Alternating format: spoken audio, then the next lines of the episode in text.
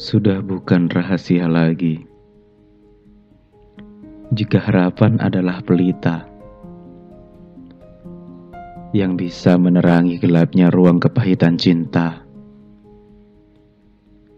dan keputusasaan yang bisa membuat seorang lupa bahwa dirinya masih punya Allah Subhanahu wa Ta'ala. Yang dengan percaya kepadanya, kita tidak akan pernah kecewa.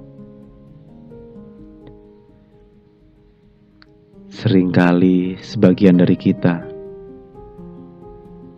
berharap kepada sesama manusia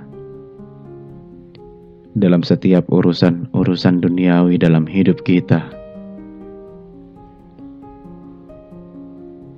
Padahal manusia adalah perantara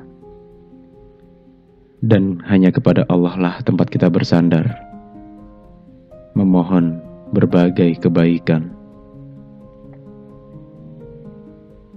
Sudahlah, berhenti menaruh harapan kepada sesama makhluk Tuhan.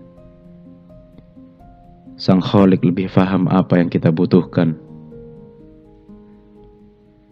Cukuplah kita berharap kepada Allah, berusaha karena Allah, dan pasrah atas takdir Allah.